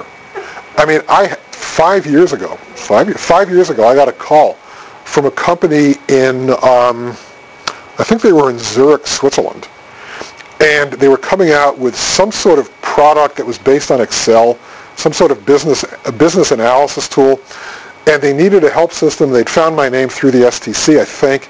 Could I do it? And I said, sure. And I thought about it, and I said, not only will, can I do it, but I'll even give you a discount without even asking, partly because I thought it would be neat to have a client in Zurich, Switzerland, and partly because I was planning on taking my wife on vaca- sort of a working vacation to Switzerland and Germany. And this way I could stop into Zurich, say, hi, how you doing, and write off that portion of the trip. And we got to the point where I, I wrote the proposal. It was ready to be signed. And somehow, some guy in Moscow heard about the fact that this guy needed a help system, came back with a competing proposal, and he was going to do it at $10 an hour. And, you know, so the guy in Zurich said, can you compete with this? And I said, no. And then I said, um, does the guy in Moscow speak English? No. Well, how do you expect that people are going to be able to use your help system? And he said, and I qu- almost word for word, well, I'll worry about that later, but at least this way I can tell people we have online help. and, you know, how do you compete with something like that other than just throwing up your hands and saying, best of luck to you? So this whole issue is very much up in the air. Outsourcing, insourcing, or sort of reverse outsourcing, if you will. Um, how the material might be used. In other words, what's the size of a chunk that you need to create? Uh, is a chunk a topic? Is a chunk an entire dialog box description? Is it a field description? It's very tough to do because if you're not careful, you can wind up with thousands and thousands of chunks of information. And the biggest problem is finding them, extracting them, and putting them together into the finished output. Difficult to do. Um, what are we producing? And I mentioned this earlier. Are we producing finished products or are we producing chunks that are going to be used as raw material? They're simply going to serve as raw material so that they can be extracted and used today in a help system Tomorrow they can be extracted and used in a different help system on a web-enabled uh, cell phone, etc. Because you're going to approach this very differently. All right, the intent scenarios, which is what I'm talking about there, the kind of rigor that you're going to demand in your writing depends on your intent for the material. If you are producing a finished product, and the example I use is a YouTube video, or, but think about Word. Do you guys, uh, have any of you ever looked at the HTML that Word produces? Yes. Okay. Anybody want to make gagging noises? Okay. I would argue that it doesn't matter. Because if you're creating a document in Word whose sole purpose is to be printed or PDF'd, then I don't care what the code looks like. It may be ugly, but it works. In other words, the document that I'm producing is a dead end. It will be used for whatever its design purpose is, and it stops. So I don't care what it looks like. Um, on the other hand, if it's raw material, this thing had better be as clean, as standards consistent as possible in order to allow cost-effective automated conversion. Comment? Taking Word stuff and exporting the HTML code and then bringing it up in different browsers works really well on IE. Oh yeah. Pull up in Netscape and gets really squirrely. Oh yeah, absolutely. This stuff does get really squirrely, which means that one of the things you're going to want to do is look at the tools you use and possibly include cleanup tools, code cleanup tools in your toolkit. All right, um, hold that thought for a second because that's on a slide about three further. All right, the standards that I'm talking about for structure, the simplest structural standard is a template, period. You'd be surprised how often people do not use them. How, do any of you have Word templates? Okay, you have them. Do you, do you give them to your subject matter experts, if you have any? Do they use them? Okay. Yeah, they the. Yeah, and I, I agree. I mean, you know, you try to create templates. I have a fairly standard approach for creating templates, which I find works fairly well. But I still assume that with the, no matter how good my intentions were, um, Tom, I'll pick on you, just to give Bruce a break. Um, you, as my non-techie subject matter expert, will find any way there is of messing it up. And that's fine. But it's better, it's cleaner than it would have been if you just wrote the document from scratch. So it's not perfect, but it's fixing some of the problem. The comments is Microsoft totally opposed to the, the Yeah, uh, styles with the last, not the 2007 ones, but the last one, 2000, yeah. Well, that that's true. 2000, That's true. They change. They yeah. They certainly change things around. But you know, I would argue that you work with what you've got. no, they did more changes and they added a lot of Yeah, enhancements. yeah. Oh yeah. But we still have to deal with what we've got. Local styles on your drop-down list. Mhm. There are ways to turn all that crap off. Yeah. But that, that's the thing. You deal with what you've got. Coding. Does anybody here hand code? Okay. Stop. All right. Um, if you, like me, came from the era when hand coding was macho, or matcha, in your cases, um, Well, you, I'll bet you used to build your HT, or your uh, WinHelp with the footnotes. oh, absolutely. The dollar sign and the uh, Yeah. pound sign and the lowercase k and... Yeah. That was the only way to do it. That was the man's way to do it. Um, yeah. That was also that was also the way, as I think I mentioned last year, that I generated 453 errors in one file because it turned out that I, after I got my heart restarted and looked at the list, it turns out that I had mistyped one code, copied it and pasted it 450 times. And, you know, it was about that time that I started thinking that, yeah, these sort of these, you know, GUI authoring tools may be kind of wimpy. But, you know, this way I'm not going to deal with 453 stupid coding mistakes. I may still turn out a help system that looks like a pair of Bermuda shorts, but at least the code will be clean. You know, it may be really ugly, but the code will be clean, and that's a huge start. Um, you want to get GUI tools that follow open standards. Get away from tools that have proprietary standards, in-house standards. Um, CSS, crucial. XML compliance, crucial. DITA compliance is going to become crucial. Don't hand code. It's too whimsical. You know, I'm going to do something that completely breaks standard to show you what a cool developer I am, which is great until you try to process the document and the processor can't figure out what I did. Syntax is terrible. You have typos all over the place and it's just too slow. Writing. Uh, use consistent vocabularies, which is really tough. Is it a Coke, a tonic, a pop, a soda, whatever? Uh, my client down in St. Pete, the guy who refuses to go north of Tampa, actually, this is a company, it's a company that makes swimming pool heaters. That's probably all I can tell you. But I put a 6,000, I built a 6,000 topic help system for them. It's their technical reference guide. Fortunately, I just built the structure. They did all the writing. But um, they actually started trying to generate their own controlled vocabulary.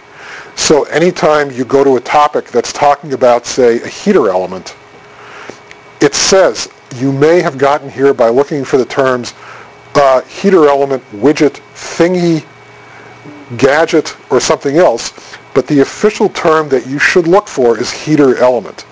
They're trying to create their own controlled vocabulary. Um, indexing. Do an index, use a house style, and stick to it. Uh, anybody here a professional indexer? Does anybody here, how many of you have never indexed a document in your careers? Okay, you will sooner or later. It's, it's a lot of fun. Um, does anybody like indexing? No, no, no, that doesn't count. You have to, you have to do it and like it. Um, it's a lot of people make jokes about indexing because it's so tedious, and you generally do it at the end of the project when you're sick and tired of it. But the index is crucial, and if you talk to professionals, they'll tell you there's a, there are specific ways of doing an index correctly. I would argue it doesn't matter. Just pick one way and do it consistently, and that's more important. Yeah, it's true of anything. Uh, tools use the authoring tools right. Use them effectively. It's not the same thing. Use them efficiently. It's not the same thing. Get trained. Um, use mainstream tools mainstreamly.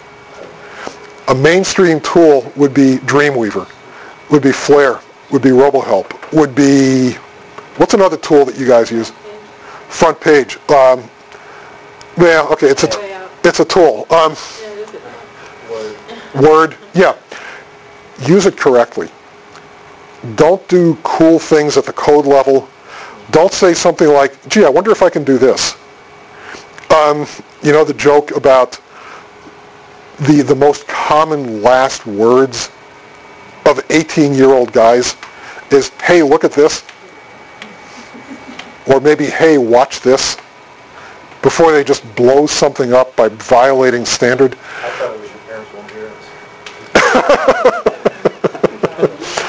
um, I'm not going to comment. In other words, use the tools right. Um, learn about the basic technologies to understand what's going on. Um, I cannot tell you how many places I've run into lately that don't understand the difference between RTF and HTML. And they're still developing WinHelp because they thought that, well, it's help. Isn't that the same as HTML? No, two completely different formats. Oh, well, what is the difference? You have to understand at least what is a style sheet. A lot of people still don't know, and they just don't create them because they don't know what they are or why they should use them. Streamline your tool suite. This, um, I have to ask, how many, how many people here are FrameMaker users? Really? One person? Boy, this is, I'm sorry? This is, okay, this is unusual. Uh, ma'am, do you have a gun on you? I think FrameMaker's dead. I would, okay. I have... yeah, it's actually in Orlando, just south of the airport. Um, I've been in places where I have su- suggested getting rid of FrameMaker. And in some, some cases, it's, it's, it's never quite caused a fist fight. But it's come close. My argument has always been that um, the only people who use FrameMaker are professional tech writers in high tech. You go outside high tech, no one's ever heard of it. Nobody uses it. Um, it's some sort of weird, it's sort of like Word, isn't it? But scarier, more expensive. It's like Interleaf on steroids. It's like Interleaf on steroids, but they're really out-of-date steroids. And I've been in places where, you know, you're using FrameMaker, they're using Dreamweaver, somebody over here is using Front Page, and then this group, this is the real gearhead section, they're using Notepad. They're hand hacking code in Notepad. And get one tool. Be consistent. Because this way you don't have to worry about conversions between different tools. Makes it a lot more manageable. So let me sum, sum this up. How applicable is Web 2.0 in general? And the answer is for most companies today, not a, minimally, frankly. But it's not that long ago that HTML was irrelevant. It's not that long ago that online help was irrelevant. Um, if anybody ever been to Comdex in Vegas? Comdex, um, before, before it disappeared, Comdex was a circus. In the late 80s, I was a partner in a software company, and with my own two hands, I created the second and third hypertext system ever released commercially. They were for MS-DOS 2.1 and Lotus 123 2.01. Okay, if some of you aren't familiar with this, this is back when computers were powered by little hamster cages. But we went and we had a booth in Comdex in Bally's Hotel in Vegas. It was me and the president. And we had 500 people drop by over five days. And, you know, and we had this big booth. It says hypertext is here. And people came by, oh wow, hypertext, cool. We were, we had reporters from industry papers interviewing us. I was photographed by representatives of a Japanese newspaper standing next to the screen going, you know, one of these things. So there's probably a picture of me somewhere in a landfill outside Tokyo. And at the time, nobody had the slightest idea what this hypertext stuff was for. Nowadays, you don't have online help, you'll, you'll be beaten up in reviews. Um, so, you know, for most companies, it's not really that important today. Hypertext wasn't that important 15 years ago. HTML wasn't that important seven or eight years ago. But, you know, the way we're doing it today is working. But there are things that seem to be screwing up, going wrong. Our HTML help files don't seem to behave off the network drive anymore. They don't seem to work. This uh, RoboHelp, our mainstay tool, is either dead or alive, or somewhere in between.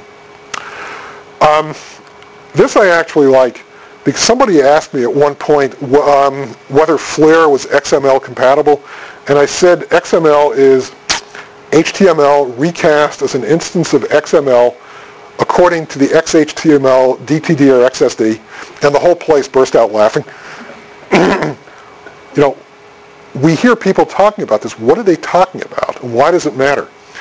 is anybody actually using our help? Do you have usage statistics? Do you know if people are using your stuff? That's, that's the valid reason why you want your help to be online. Mm-hmm. For one of two reasons. One, to find out the users. Number two, Mm-hmm. Find out where they're going because then you find out about whether there's a training issue, whether it's a software issue. Absolutely. And this is all made possible by web-based help. And in order to make this work, the help has to be web-based or increasingly web-based, partly because it's the only way we can track this usage, and partly because we're heading towards an era where people just won't use local help, help that only runs on your C drive. All right, so there are some lessons here that I'll just sum up.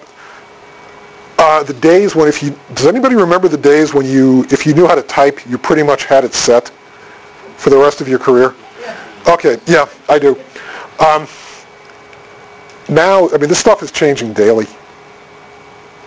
There's actually a standard coming along called cooper- the Cooperative Proglet Standard, which is like an advanced version of an applet, but they communicate with each other. So program snippets are proglets, just as application snippets are applets. This is coming. You need to know what this stuff is, if only to judge what its effect will be. Do I need DITA?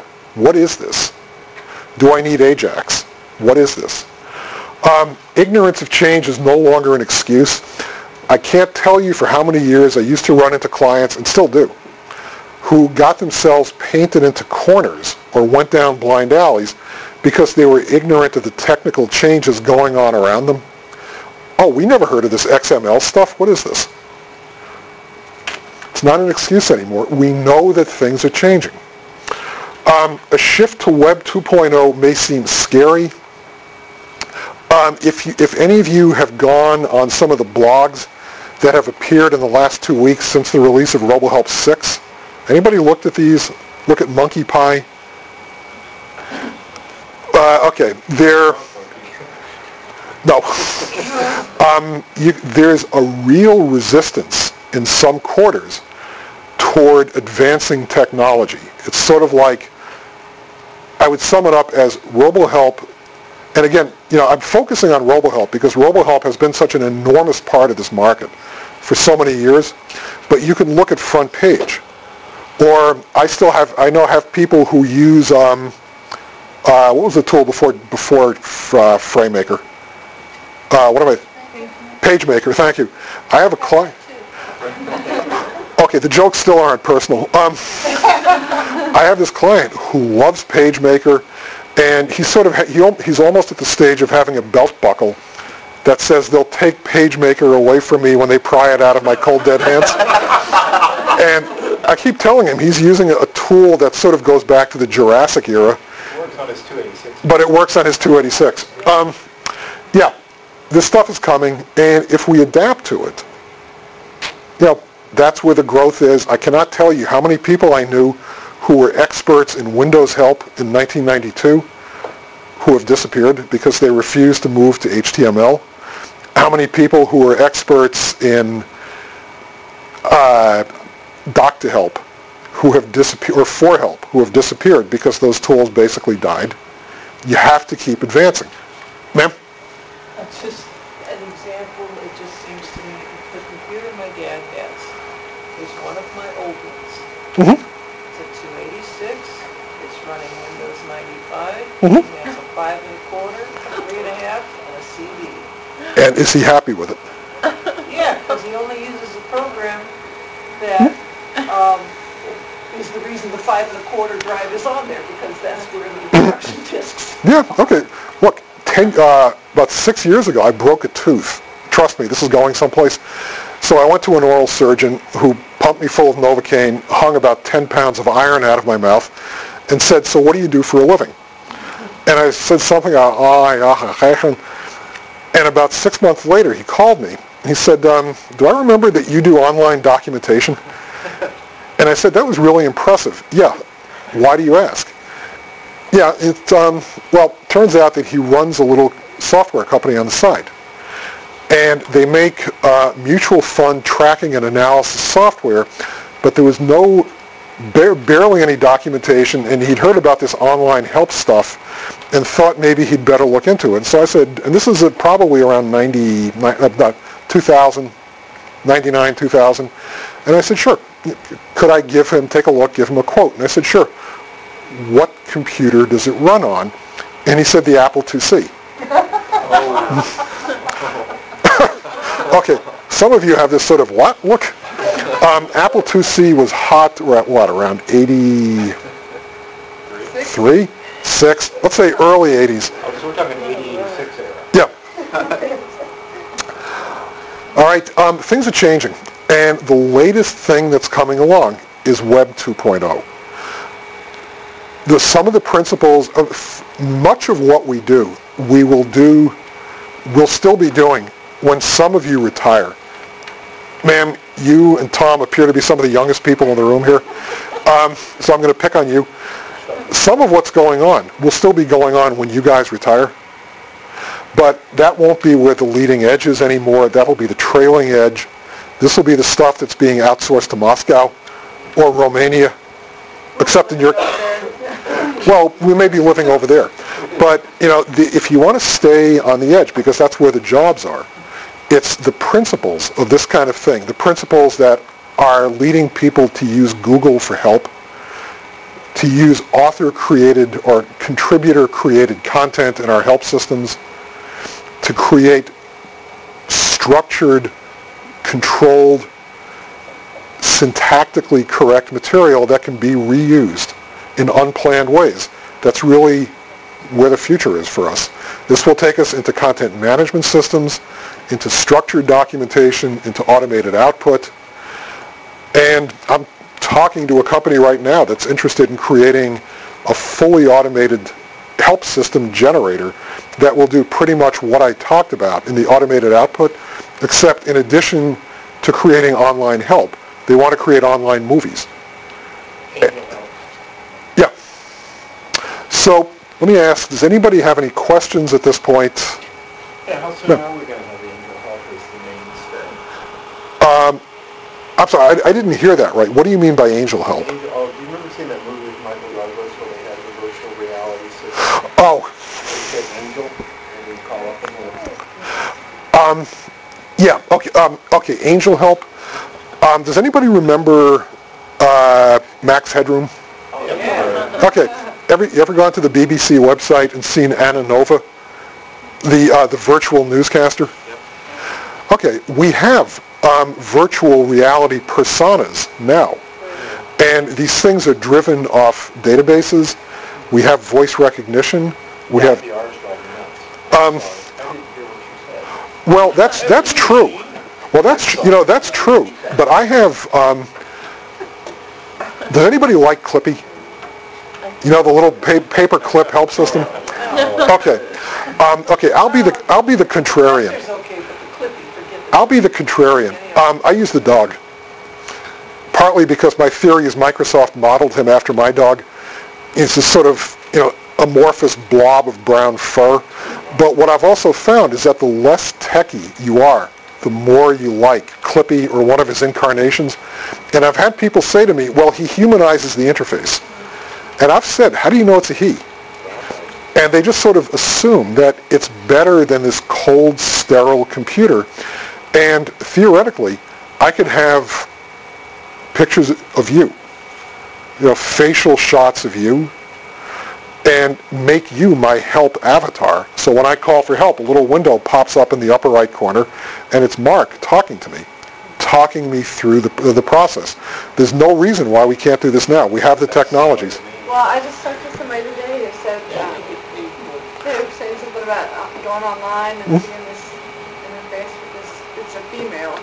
You can make her use whatever voice you want, say whatever you Yeah. want to say, and I was like, really? And but he said, yeah, boy, she has a dirty mouth. And, um, But I was Yeah. like, well, that sounds kind of cool, but it, it's getting to the point where, um, there was a thing on TV the other night where this woman was being created, hmm you know, with all these measurements, Yeah. so that she could be an interface in this whole system. It could be whatever she chose to make something new. It could be her Yep. anyway.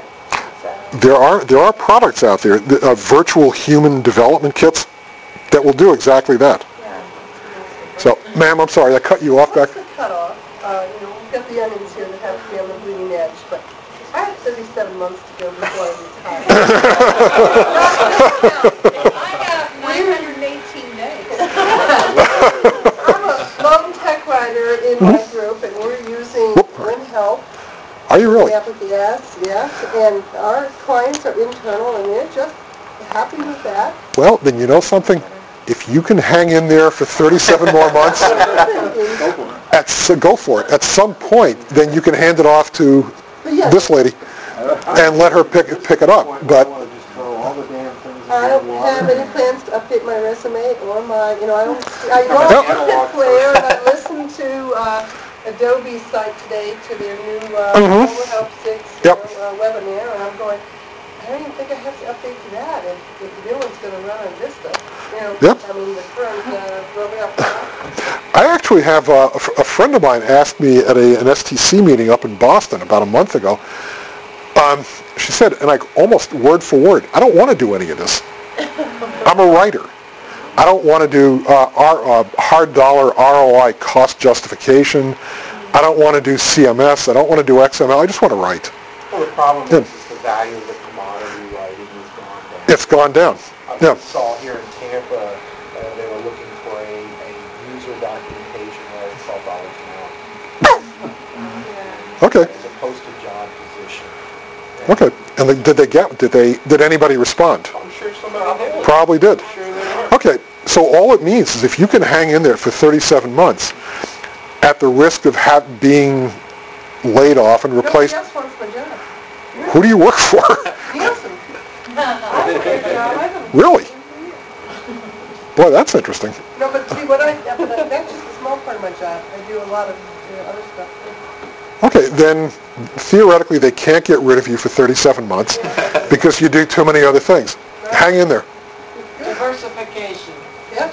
Other questions? Is there a sort Sure. of wiki help with the, Is there a wiki help? yeah, Um, you create a help community and let your users write the help. Absolutely. yes. Um, I mean, you're talking about personalizing and, and taking input from everybody else. You just, Yeah. as part of the program, you create, all right, here's our help Mm-hmm. community that you can participate in. And it seemed like you Yep. could maybe monitor it and answer the questions, but let the, let the users Yeah. create the, that's what Microsoft does. And Microsoft Yeah. actually has an error message with a link in it. mhm. And you can click the link and you go to a site where possible answers to your issue Right. are listed. And if not, you're welcome to add it.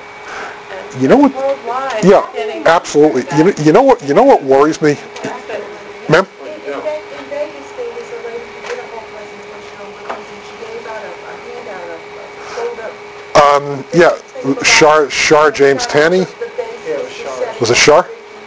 Okay. got a website where she gives you, I don't know, it's just, I'll talk Yeah. about it afterwards. What's wrong with Wiki? The only thing, what would make me nervous about, about doing that kind of thing would be, you know what group dynamics are?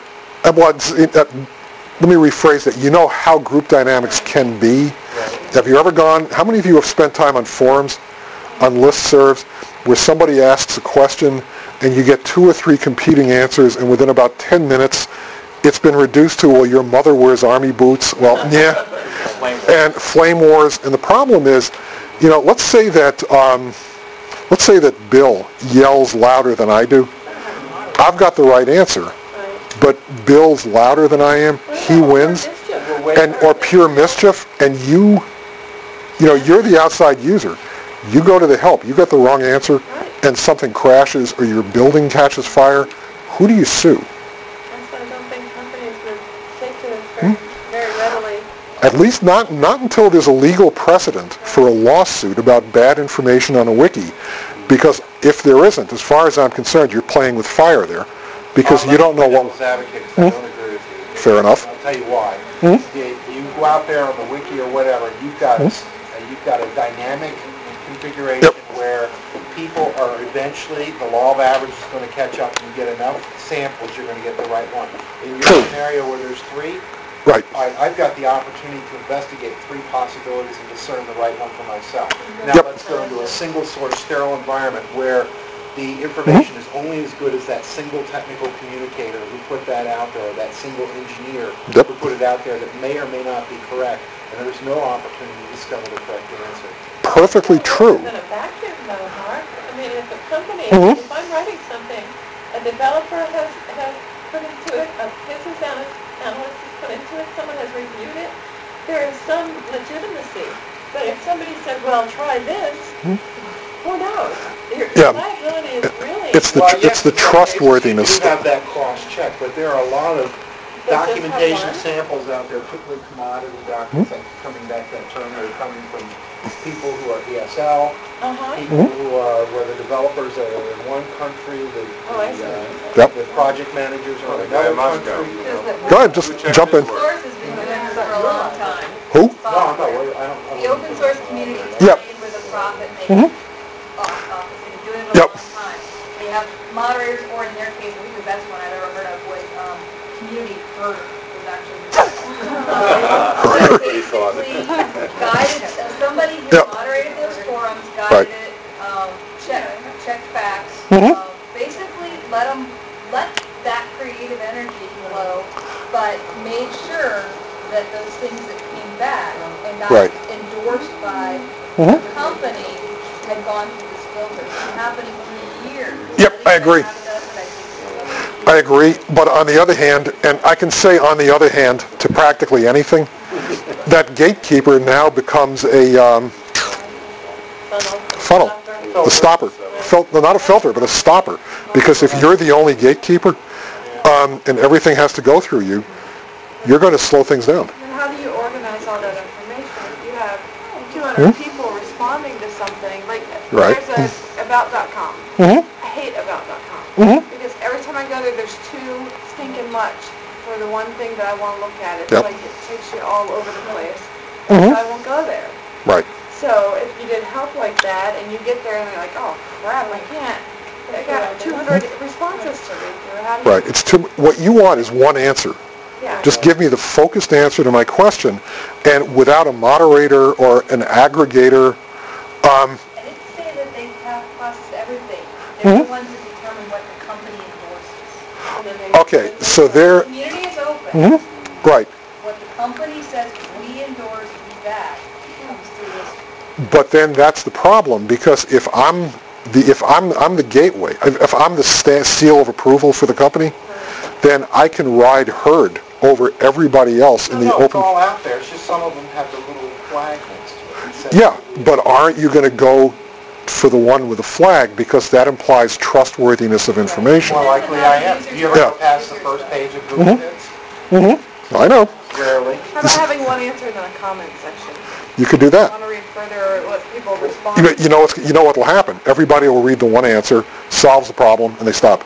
Well, there's But the, the- people the, the the freedom to Adobe comment. forum where you can click the answer that's True. from you. uh, Yep. All right, let's do this. This this seems, this this topic seems to be one that calls for beer. Um, does anybody have any? Okay, in that case, let me do this. Um, since it's warm, uh, you've all been very good, but it's getting late. Does anybody have any other questions? Yep. All right, any other questions about anything besides this topic, which is actually a great topic? Are you coming over to Orlando? Yeah, I'll be going back tomorrow morning, and then, oh, you mean to, to the Orlando group? No, no. Have you been- have you been over there yet? Oh, yeah. When do you leave? I'll I'll ask you this. Talk, talk to me afterwards. This is a question. Yeah. Any other uh, questions about any other technical or methodological topics that I've approached here? Just clarification Yes. on one thing. Yeah. In the beginning, the question came up about copyright protection of information. Yeah.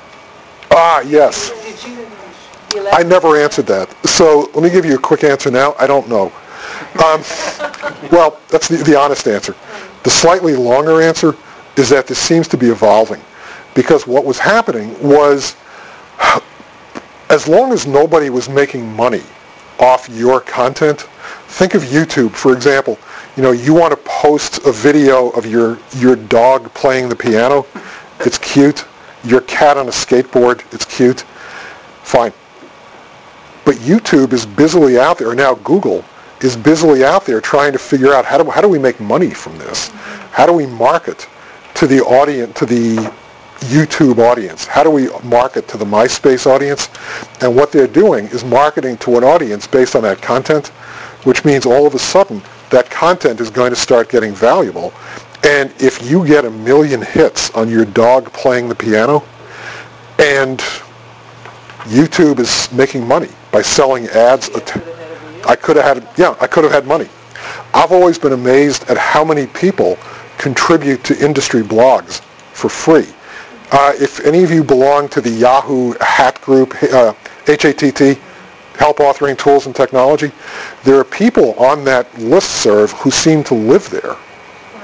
And I'm just always impressed at how much time people will devote for free to a service that's incredibly valuable because it's content. It's information that you need desperately, and I'm giving it to you for free. How long am I going to be willing to do that? I might do that out of the goodness of my heart. I might do it because I get the benefit of being seen as an industry guru by the subscribers to that group. But as soon as that the Yahoo group starts making money off my posts, I would think that would bring me to a screaming halt.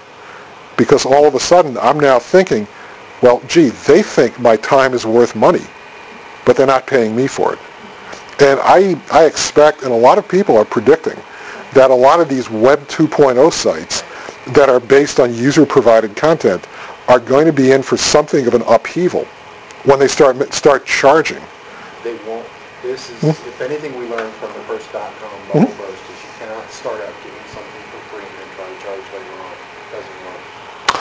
Well, that's true, but then again, there will be competitors to YouTube who may say, you know, Mark, I'm going to give you a buck for every thousand hits to that video of your cat turning the porch light off or something like that. And you now have the option. Do I send that video to YouTube or Neil's NeilTube? If I'm going to pay you, you'll send it to me. Ma'am, Uh, evaluate uh, Flare versus RoboHelp Six. talk to me afterwards. Uh, Is that, is anybody else interested in that? Talk to me afterwards. It occurs to me, if you're going to have online help Mhm. for a product, it's not going to be available to anybody except people using the product. You're going to have to True. log in somehow. So it's not going to be out there for the whole world. So copyright might not be as much of an issue. hmm And True. your users could still take it and do it something else with it, but it's not the whole Yeah. world getting in there. And, Well, no, that's true, but I mean, if I'm a, uh, if if I'm using Dreamweaver, and you're you're one of the contributors to the content of the help system, which means that Adobe now doesn't have to pay somebody to write the help system because they're getting your services for free. Are you at some point going to decide enough is enough? I want some money. Well, it might, but again, Microsoft has been doing this for a long time. Well, that's true. millions of bad opinions that you can search. That's true. And some of some of that they get away with because of the association. You know, I'm a Microsoft MVP. Cool. So it's the, the prestige of being a Microsoft MVP. Look at all the contributors, Amazon.com, and look at all the reviewers. People write reviewers, reviews Yeah. for free. They must have millions of those. Oh, they do. Most of the authors And there's a books. prestige probably, or their sisters. being a Yeah. reviewer on Amazon.com. And that's it's the prestige. It's the pre, uh, much of it is the prestige. Neil, Yeah. interesting though, if you're talking about copyright and technical Mhm. document, I mean, technical instructions. Yeah. I am only going to attribute this, we had a, uh, Orlando checked out a copyright attorney a month and a half ago. Mhm. It was extensive discussion. Her point was, as a copyright attorney, that technical documentation instructions is not copyrightable material in the first place. The putting together of technical instructions to use something is not, under the copyright law, a copyrightable entity to itself. Boy, that's interesting. But then why do companies copyright their documentation? Uh, they do it proactively, uh, prophylactically, uh, whatever. Okay. I mean, You know, we as a matter of course in our template the copyright and the company name on anything. Well, of course, part of that you could say is that its copyright is almost irrelevant because, you know, if you document a procedure for uh, Dreamweaver, is there any chance that I, as the guy doing the documentation for FrontPage, am ever going to want to steal your stuff? No, because it's totally irrelevant. You know, it's two completely different products. Although I might take the structure, But the stru- structure, okay, but you can't copyright a structure, no, you can't. but you can copyright the information. Well, I, I would think, I don't know. I don't know. It was, it was Yeah. an interesting topic and it, it, it did spawn some robust discussion, but, Yeah. and again, this is the opinion of one attorney. And, um, You can copyright the software, like the Yeah. the instructions. I don't know. I mean, my other experience is that, you know, you can get one attorney who says one thing, Oh, but you'll get another attorney who says, fine, we'll sue, sure. And the paper doesn't argue over it. Yeah, well, yeah, it's a matter of, it's a matter of money talks. Yeah, money talks, or who's, who's willing to take a chance on a, uh, take a chance on a suit. Sure, I'll sue you. Hey, uh, cigarettes didn't cause cancer for 40 years. Sure. Everybody knew it. They, they were known as cancer sticks in the 40s. People smoked anyway. You know, nobody in their right mind would file a cigarette liability lawsuit because everybody knew the risk. Look what happened. I don't know. And that's what worries me. It's the uncertainty.